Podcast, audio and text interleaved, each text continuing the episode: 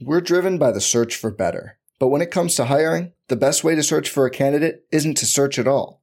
Don't search, match with Indeed. Indeed is your matching and hiring platform with over 350 million global monthly visitors, according to Indeed data, and a matching engine that helps you find quality candidates fast. Leveraging over 140 million qualifications and preferences every day, Indeed's matching engine is constantly learning from your preferences Join more than 3.5 million businesses worldwide that use Indeed to hire great talent fast. And listeners of this show will get a $75 sponsored job credit to get your jobs more visibility at Indeed.com slash BlueWire. Just go to Indeed.com slash BlueWire right now and support our show by saying you heard about Indeed on this podcast. Indeed.com slash BlueWire. Terms and conditions apply. Need to hire? You need Indeed. Burrow fires downfield to Ja'Marr Chase. He's got it. Wow. And takes it all the way. DJ Moore has a pass to the end zone. Jonathan Taylor. Touchdown. Pass is caught. Diggs. Touchdown. Hello everyone, welcome back to RotoViz Overtime on RotoViz Radio, brought to you by Blue Wire. This is a special edition of RotoViz Overtime. We are doing our Q&A. We're not talking fantasy football, we're talking about some life stuff you can get to know us. I can get to know Sean. Sean can get to know me.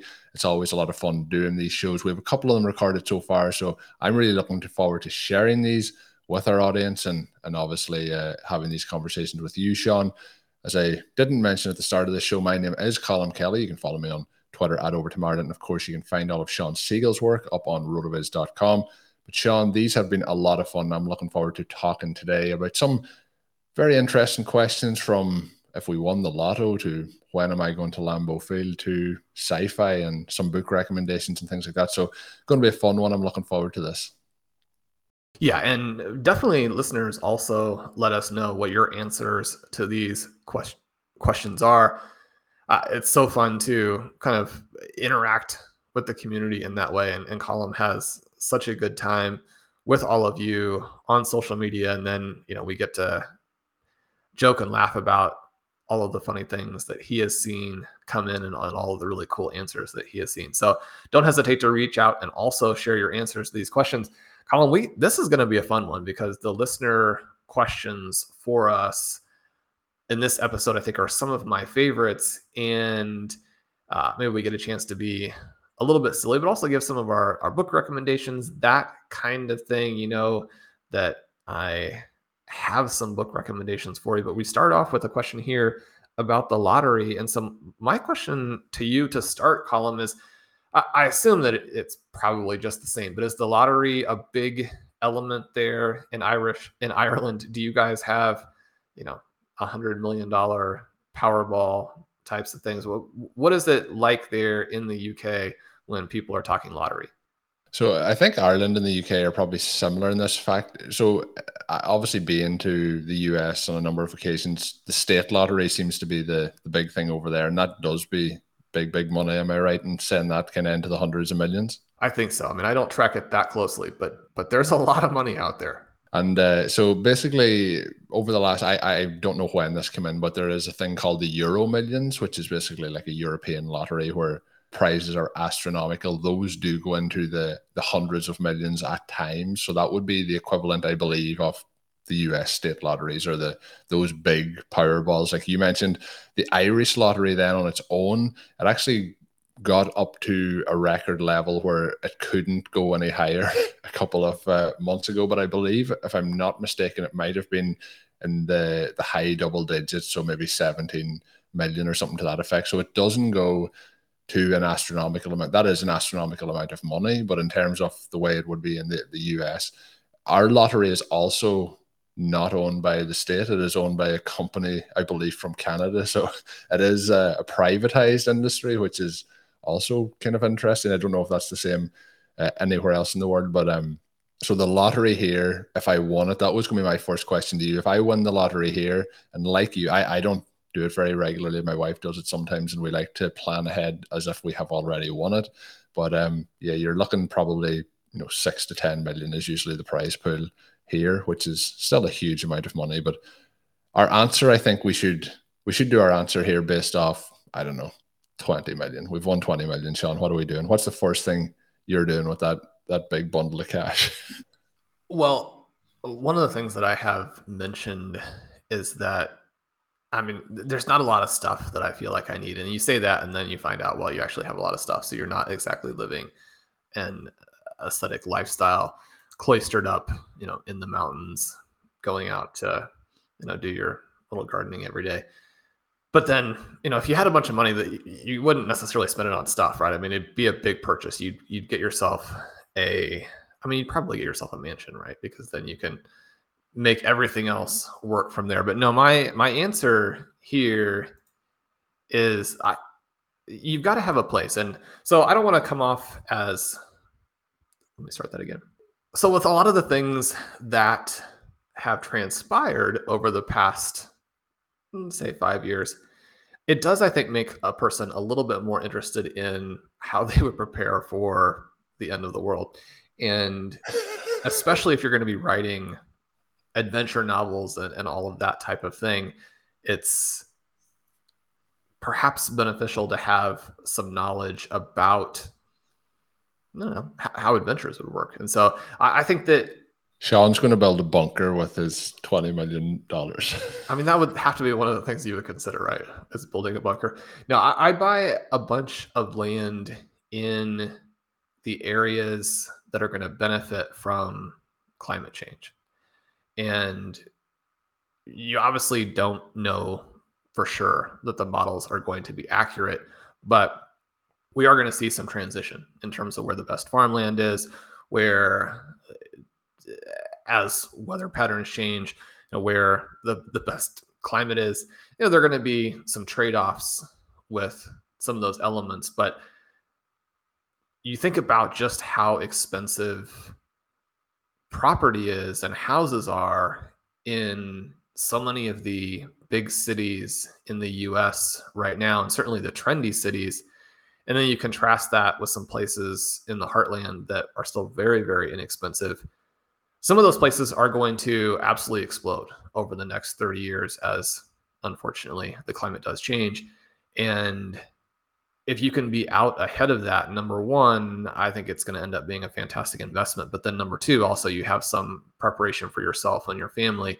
If you're kind of thinking, well, you know, if, if you win the lottery, or if you think about it from the perspective of, you know, if my career is successful and you know there's some money to to put aside for some things, then I think both making a good investment and uh, again, kind of creating some of these scenarios where you know your kids and your grandchildren or you know if you don't have kids, your nieces and nephews and siblings and the extended family, if there are things that you can do to help pave the way for the next several generations to be in better shape, then I think that's pretty appealing. And it's an interesting intellectual exercise as well to try and figure out you know what's most likely to happen and you know what you should do to prepare for it. And so I think that you know, if I had a big influx of cash at this point, I, I'd put it into some of these properties that I mean, there are so many beautiful places in the US that are going to potentially even get more so as we look forward, you know, 20, 30, 40 years in the future. Yeah, I think that's a very interesting answer. I thought we could just both agree that we would max enter all of these uh, fantasy football tournaments, and that would be what we would do. But all joking aside, I've I don't do the lottery, but obviously we play in these contests. So let's say if we win, you know, Best Ball Miniature or the FFPC tournament this year, my thing is if I ever come into a huge lump sum of money like that, that I would give some to my family. I think that I would split it up for all the things that they've done for me over the years. You've mentioned, you know, your family as well. I think that's something that I would do is kind of try and share it around, especially if it was a crazy sum of money like that. Um, I do think that like we talked a little bit about traveling. You know, I think that's something that I would do more of. Um, but yeah, a, it was a tricky question when I was trying to figure it out. I couldn't come up with a definitive answer. The first thing, and I did actually some of these questions I said to my wife, I was like, you know, what would we do if this happened? And I think I mentioned on one of the recent shows I have a, a mortgage for the house, so it wouldn't take the whole lottery amount to cover that. But I think you know paying that off would be a nice thing to not have to worry about. So that's probably the way that would go. But um, yeah, I think it would be it it'd be pretty nice. Sean, my thing with lotteries are obviously the interest in them is because you can win a massive amount. I always think when it's that massive amount, it would be better to give, you know, 10 people 1 million than to give one person 10 million. I think it would be a lot bigger prize. One of the lotteries I do play, it happens each and every new year in Ireland where they do like it's a, a raffle basically, but they do it for there'll be a, a millionaire crowned kind of at, at midnight on New Year's Eve. And uh, it's pretty much like a prize pool. Everyone buys a ticket, but then the, the prizes are guaranteed and people win smaller amounts. So I, I, I that's the kind of thing that I'd like to kind of go for, but it, I can't see the the lottery companies deciding to follow follow my path. I don't think it makes as much money. You said that the uh, company runs the lottery there in Ireland. In order to be allowed to do that by the Irish government, is it a similar situation to at least the justifications that are given for the lottery in the states here, where you know supposedly a big chunk of that money goes to education and, and that kind of thing? Yeah, I, no, I don't know the terms of it. Previously, the Irish National Lottery funded a lot of like sports fields and different things in communities, and I believe that part of the agreement of them owning it, there is still a percentage of the funds that have to be allocated towards those sort of projects for mainly for like youth and community uh, improvement. So I do think that we we still have that element of it. I remember when I was younger, the soccer fields, for example, that I used to play on were really bad, and then they became really really good, and that money came from the the national lottery at the time. So yeah, positive things hopefully coming from it as well. But I'm sure there's lots of profits to be to be found there.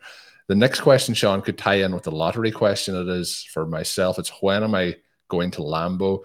I have split this question up because there was a couple of questions from this person, so I apologize. But I'm going to have to go back and find out whose name it is, Sean, because my answer is going to need to talk to them. So he said he splits his season, season tickets with his dad, who has been on the waiting list for 31 years before he got them. He said it's a must visit for any Packers fan. So my answer to this one is it is 100% on the bucket list, and I was able to see them a couple of years ago. I was shocked when I went back to look. It was actually 2013 in New York City against the New York Giants. So it was actually my wife's birthday that we went, and it was extremely cold. We probably were like three seats from the back of the stadium at, on the top deck. So really not ideal. And uh, Aaron Rodgers was injured that season. So Scott Tolzien was the, the quarterback. It was a 27 13 loss. So not a good game to be at. Thankfully, the Packers are coming to London this year, so I'll be getting to go over to see that. So I didn't have to make the trip this year, but I'm hoping to get over to Lambeau in the next, say, year to three years. But my big question here is was that an offer of a, a ticket to Lambeau Field? That's what I, I need to Colin find is, is, trying to use the podcast to uh, get himself tickets to a Packers game. Yeah, so I, I, will have to go back and search out Sean exactly the name here and reply to this email and uh, beg for a, an opportunity to get a ticket. you, you, may have to come up with uh, some very significant OT related uh, guest appearance. Yeah, to to, uh, to balance that out. Colin, the listeners also want to know what it's going to take to convince you that Brett Favre was better than Aaron Rodgers. So I do think that an older generation will definitely take the side of Brett Favre. Obviously, there was a the situation with Brett Favre leaving the Packers was quite messy, wasn't the, the cleanest, but thankfully that has been tidied up over the last couple of years. I think Brett Favre is one of the most fun players of all time to watch playing football. But in terms of Aaron Rodgers, he's kind of my generation of watching the Packers. Um, so I, I think that's probably why I'm going to lean to him. And I also think that from a pure talent perspective, Rodgers, in my opinion, I think Mahomes is going to surpass that. I think he's the best thrower of the football of all. I'm on the the Packers or the Rodgers side of this. So, but I always think with Favre, I think he is. Every time we look at a player who has struggled or hasn't succeeded so far in his career, I always think, yeah, Brett Favre. It really took him a good bit of time to to get this NFL thing working out. So, um, that obviously is something that I think of as his journey from the, the, Falcons to the Packers and how some of these players we shouldn't be too quick to completely write them off in the NFL. But uh, I don't know what it's going to take, Sean. I don't think I'm going to be convinced. So no, no Brett Favre for you. Yeah, I mean Aaron Rodgers. Not, not that there's no Brett Favre, but Aaron Rodgers is is my guy. As Yeah, people I- will, as people will will remember from the uh, the controversies over the last year, so uh, Aaron Rodgers is my guy. Yeah, you you stuck right with him. I I'm Brett Favre's gunslinging mentality, his willingness to do things out there on a football field that Aaron Rodgers you know, doesn't have the guts to try. In part because he understands it's not the way to play. You know, the the difference in leadership there. When you combine the fun and the leadership aspects, I'll go ahead and, and take Favre just so that we can balance this out on the program. And Sean, I was frantically searching there to try and, you know, I mentioned I missed the name. It was further down the show sheet when I went to the other questions. It was Paul Farley who sent in those questions. So, Paul, need to know uh, when, when I can get access to these uh, Packers tickets for uh, my, my big trip over to Lambeau Field. Uh, all joking aside, though, thanks, Paul, for sending in those questions. He is a long-time listener. We get lots of great questions coming in from Paul. So, thanks again. I enjoyed the little bit of fun there we had divulging into the, the Packer side of things. We're driven by the search for better. But when it comes to hiring, the best way to search for a candidate isn't to search at all. Don't search, match with Indeed. Indeed is your matching and hiring platform with over 350 million global monthly visitors, according to Indeed data, and a matching engine that helps you find quality candidates fast. Leveraging over 140 million qualifications and preferences every day, Indeed's matching engine is constantly learning from your preferences. Join more than 3.5 million businesses worldwide that use Indeed to hire great talent fast. And listeners of this show will get a $75 sponsored job credit to get your jobs more visibility at Indeed.com slash BlueWire. Just go to Indeed.com slash BlueWire right now and support our show by saying you heard about Indeed on this podcast. Indeed.com slash BlueWire. Terms and conditions apply. Need to hire? You need Indeed. Everybody in your crew identifies as either Big Mac Burger, McNuggets, or McCrispy Sandwich. But you're the filet fish Sandwich all day. That crispy fish, that savory tartar sauce, that melty cheese, that pillowy bun. Yeah, you get it. Every time. And if you love the filet of fish, right now you can catch two of the classics you love for just $6. Limited time only. Price and participation may vary. Cannot be combined with any other offer. Single item at regular price. Ba-da-ba-ba-ba. Sean, the next one up is into the sci-fi realm, and I know this is where you really, uh, you know, you have the edge on me here when it comes to books and sci-fi and classic literature, as is mentioned here. So I'll really let you take this. I'm not a big book reader. Uh, I'm an audio guy. That's my thing, uh, and uh, I do listen to audiobooks from time to time. But I'm big into you know podcast, TV, film, things like that. But I did actually go and listen. I believe Sean, you I don't know if you I think you may have recommended reading the book, but The Art of War uh, by Sun Tzu. I, I did read that or read that. I audio read it uh, earlier this year. So um, that was one that I, I did enjoy if we're looking at books. But I'm more of a TV and film guy. And uh, I actually, just before we started recording this, Sean, I, I watched uh, John Wick, the first one today. So I enjoyed that one if anyone's looking for any 2014 film recommendations. So, Colin letting us in on the fact that he is not a big reader. We're gonna have to change that. We're gonna have to get him going on some of these books, and I, I kind of want to do a rapid fire since we're in one of our non-football shows and give uh, sort of a, a broad swath of books that might appeal to different different listeners depending on the kind of thing that you like to read. And so we got a question here asking about sci-fi and classic literature, sci-fi, fantasy. We're gonna go through a variety of these. To start with, let's let's look at some military thrillers, a spy thrillers, just kind of depending. They're, they're not exactly that, but the Gray Man Colin is currently out on Netflix. I haven't had a chance to see the movie yet. I am excited about it. It does have some star power. Some of the Netflix movies have been very, very good. A few of them have been fairly disappointing. But the Gray Man series by Mark Greaney is absolutely fantastic. Very, very readable. You know, that, one of the things that you'll find when you read some of these books is that writing is hard. And so if you have an immersive landscape in terms of the environment of the book and the language used in the book doesn't constantly jar you out of the story then that's i mean that's great writing it can be easy to understate the quality of what is often referred to as as genre fiction if you find yourself really immersed in the story, then the writer is doing a fantastic job. The Gray Man really balances a lot of things. One of the things that you run into when you read like a Tom Clancy, for example, is that there's some cool stuff there, but the books are way too long and there's not the right balance, or there's not the right balance for the general reader. Obviously, Tom Clancy has been wildly successful and has a huge following. So this isn't meant to um, lose us any Tom Clancy fans among the listeners but uh, and I think that the, the Gray Man author Mark Greaney actually worked with Tom Clancy on some of the books where obviously these established, and I think sometimes older authors who might be winding down in some way, they'll work uh, to co-write some of these books. But anyway, The Gray Man, a very fantastic read.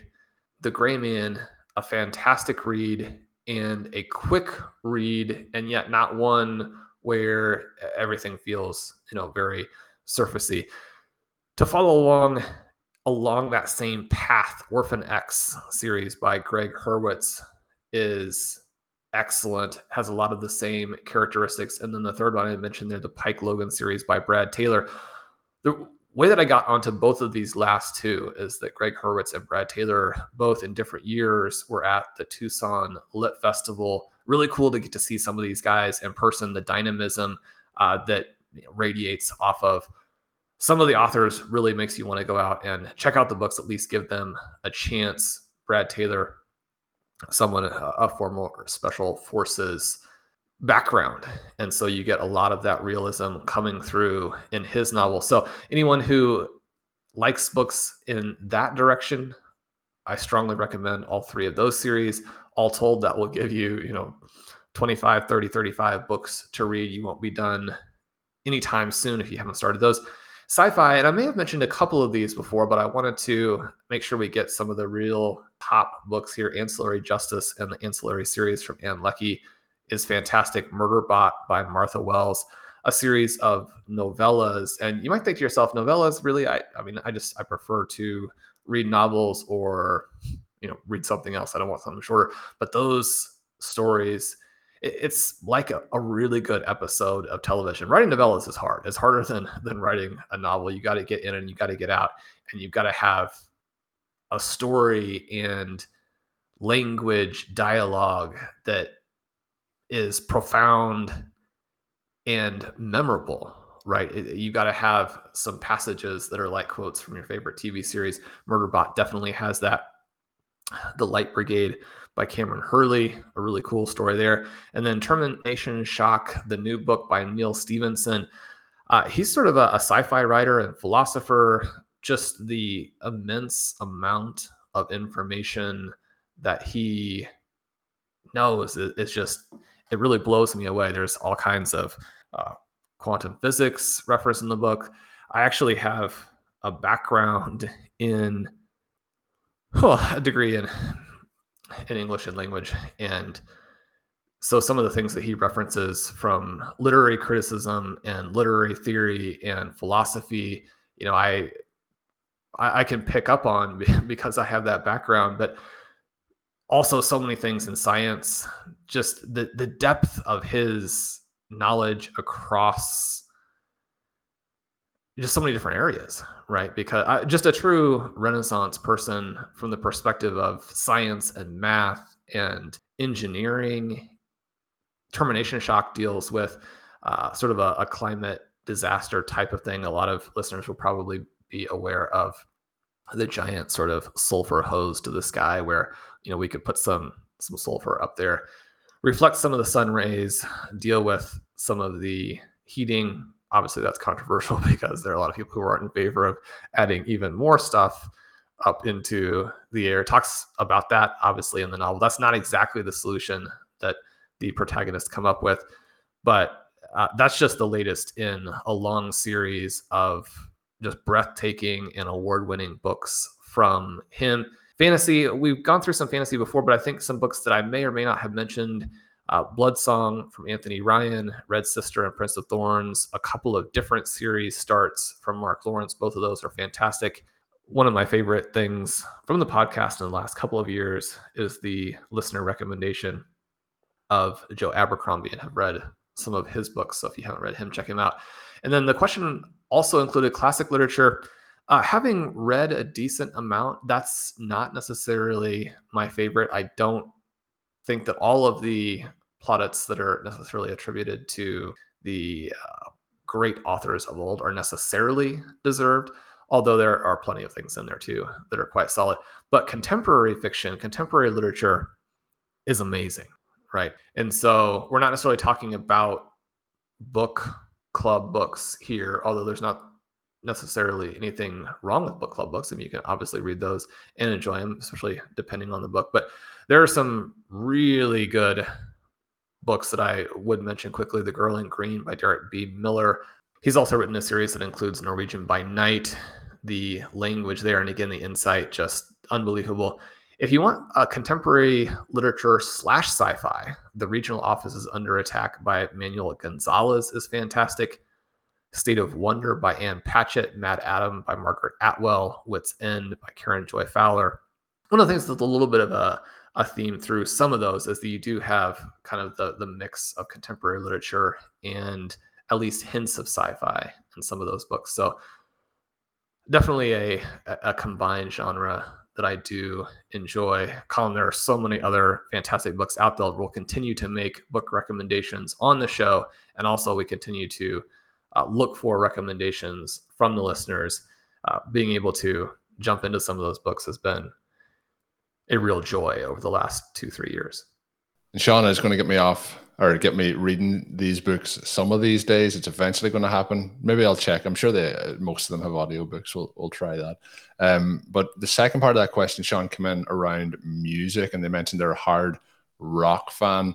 He said, "What kind of music do you guys prefer?" So I pretty much listen to anything and everything, and uh, some of the bands that I would be, you know, big into. I'm a big U2 guy. I've seen them multiple times in concerts. I've been to Ed Sheeran a couple of times. Been a fan of him for a long time. And old school wise, I don't know if they ever fully, you know, crossed over to the US, but Thin Lizzy were a big Irish band back in the kind of 70s range, I would guess, long before I was born. But they were something that you know I, I got into as a teenager and my rock music and currently dermot kennedy is somebody who's an irish musician who seems to be breaking across into the the stateside scene that I, I listen to a lot and i would recommend that. But my dad is a, a massive massive country music fan so i spent a lot of my early life listening to elvis and johnny cash. So uh, he is uh, i suppose he had an influence on that on me and i at the time I didn't really appreciate it, but now I do listen to them from time to time because it's like an earworm drilled into my into my head at this point. Um, Sean, I might turn out to be the music guy. You might turn out to be the books guy. Who's on your your music list here? Yeah, well, I would definitely admit that I don't have nearly the depth of knowledge about music as I do, at least in theory. I mean, you, you like to think that you have some depth of knowledge about books or television if you partake all the time. Uh, but but I like to listen to a pretty wide variety of music. Andrew Bird's tenuousness always both impresses and, and cracks me up. It's a, a, cool song, especially the beginning, and I'm always trying to uh, think of ways to work that into a fantasy football article. You know, folk or folk rock is probably uh, a genre that would come out toward the top there, and and obviously a lot of these labels are going to be controversial for people who are hardcore uh, music fans and know a lot about all of the different specifics and subgenres and exactly how you should define this and define that. I did have a chance to see Damien Rice in concert uh, quite a while back at this point, and and he was amazing. I think that that kind of music is is very listenable. And then I don't listen to the current version of these genres, but you know, as you're kind of scrolling through your your Sirius XM radio and and trying to find something every once in a while, I'll hit on uh, some old school hip hop or country from the high school days or, or the college years, that type of thing. And it is interesting the way that music can just bring out such a, a wealth of feelings and emotions tied to you know memories that you have from the past. So you, you try not to to get too deep in that. Try not to get maudlin or, or, or anything to that effect. And I do think it's really cool now that listeners have so many different options for partaking of the type of music that they really enjoy, as opposed to being, you know, stuck with maybe the two or three radio stations that you know you get in your particular area. I would agree with that. There's a lot of variety. That's the same, obviously, with sports as well. You know, it's become a lot more global. You can kind of get what you want when you want it and watch it. But Sean, you mentioned there, you know, not listening to the current genres. Part of that, I think, I don't know if people listen and would agree with this, but I know when I was in my teenage years and my early 20s, I would have kept up a lot more with the modern music. And, um, you know, I'm openly admit, like outside of the people that I like listening to, I don't really hear any of the modern songs outside of the likes of Ed Sheeran, who I like, or Dermot Kennedy, who I mentioned. And I think there's a big part, like you mentioned, with memories and nostalgia of going back and listen to those songs. And sometimes they bring you back to specific events, sometimes it's specific feelings it'll make you feel. But I do think that I would say 90% of the music that I consume is from you know more than a decade ago so like kind of my teenage years before that. So that probably i don't know if that's just me but that probably is part of it as well. And you always hear people's parents and it's not as good as it was back in my day but you know i think that's what i'm turning into at this particular point. But i do like some of the the modern stuff as well. The other thing Sean, well, we all know that there's a window right yeah. when you know between when you're 15 and 25 that that's when the good music came out. The stuff before that is hopelessly naive and the production quality is too low. But the stuff beyond that is too bland and overproduced. And so, I mean, it only makes sense, right? Seems like you've thought specifically about that before, Sean. The other one that you said was the modern genres of some of that music. You mentioned country music. Last year, you kept trying to get me to get Jonathan Taylor and D'Andre Swift on the same teams. I wanted one of these teams to be called Taylor Swift. You're not going to tell me that you're not a Taylor Swift fan, are you? Well, I mean, everybody in the world is a Taylor Swift fan, but I mean, it's it's again a, a, situation where you know you you go from. She's blended all of that together. No matter what age you are, no matter where you're from, it's like she's blended all. What you mentioned about the problem, she's made them all disappear. Oh, oh, she has, has she? so the current stuff isn't isn't bland and overproduced. No, it's perfect. Okay. and that so for all the uh, Taylor Swift fans out there, hopefully they enjoyed that segment. Um, but uh, we'll we'll see if we get one of those Taylor Swift teams. Based on ADP, it's going to be very hard to make those happen this year, Sean, as well. It will. And if if you wanted that, we, just you, had to force the trigger on it last season. So yeah, twenty twenty one was the year. Twenty twenty one was our We just need one of those weeks. I mean, training camp offers all types of opportunities. D'Andre Swift pulls his hamstring, slides to the end of round two. We're golden. we're set, we're set up then. But yeah, fun show, fun questions. Thanks to everyone who sent those in. We will be recording some more of these. They'll be coming out over the coming weeks. If you have any questions, send them in. We can't promise that we'll get them in this round, but we had been kind of storing these up over the last couple of months um, when we were getting these questions in. So thanks to everyone who submitted ones. My name is Colin Kelly. You can follow me on Twitter at Overtime Ireland. My co-host, as always, is Sean Siegele. We'll have lots more fantasy football content coming your way, so make sure you are subscribed to the RotoViz Overtime podcast feed. And until we're back with another show, have a good one. Thank you for listening to Overtime on RotoViz Radio. Please rate and review the RotoViz Radio podcast on iTunes or your favorite podcast app. You can contact us via email at rotovizradio at gmail.com. Follow us on Twitter at RotoViz Radio. And remember, you can always support the pod by subscribing to RotoViz with a discount through the RotoViz Radio homepage, rotoviz.com forward slash podcast.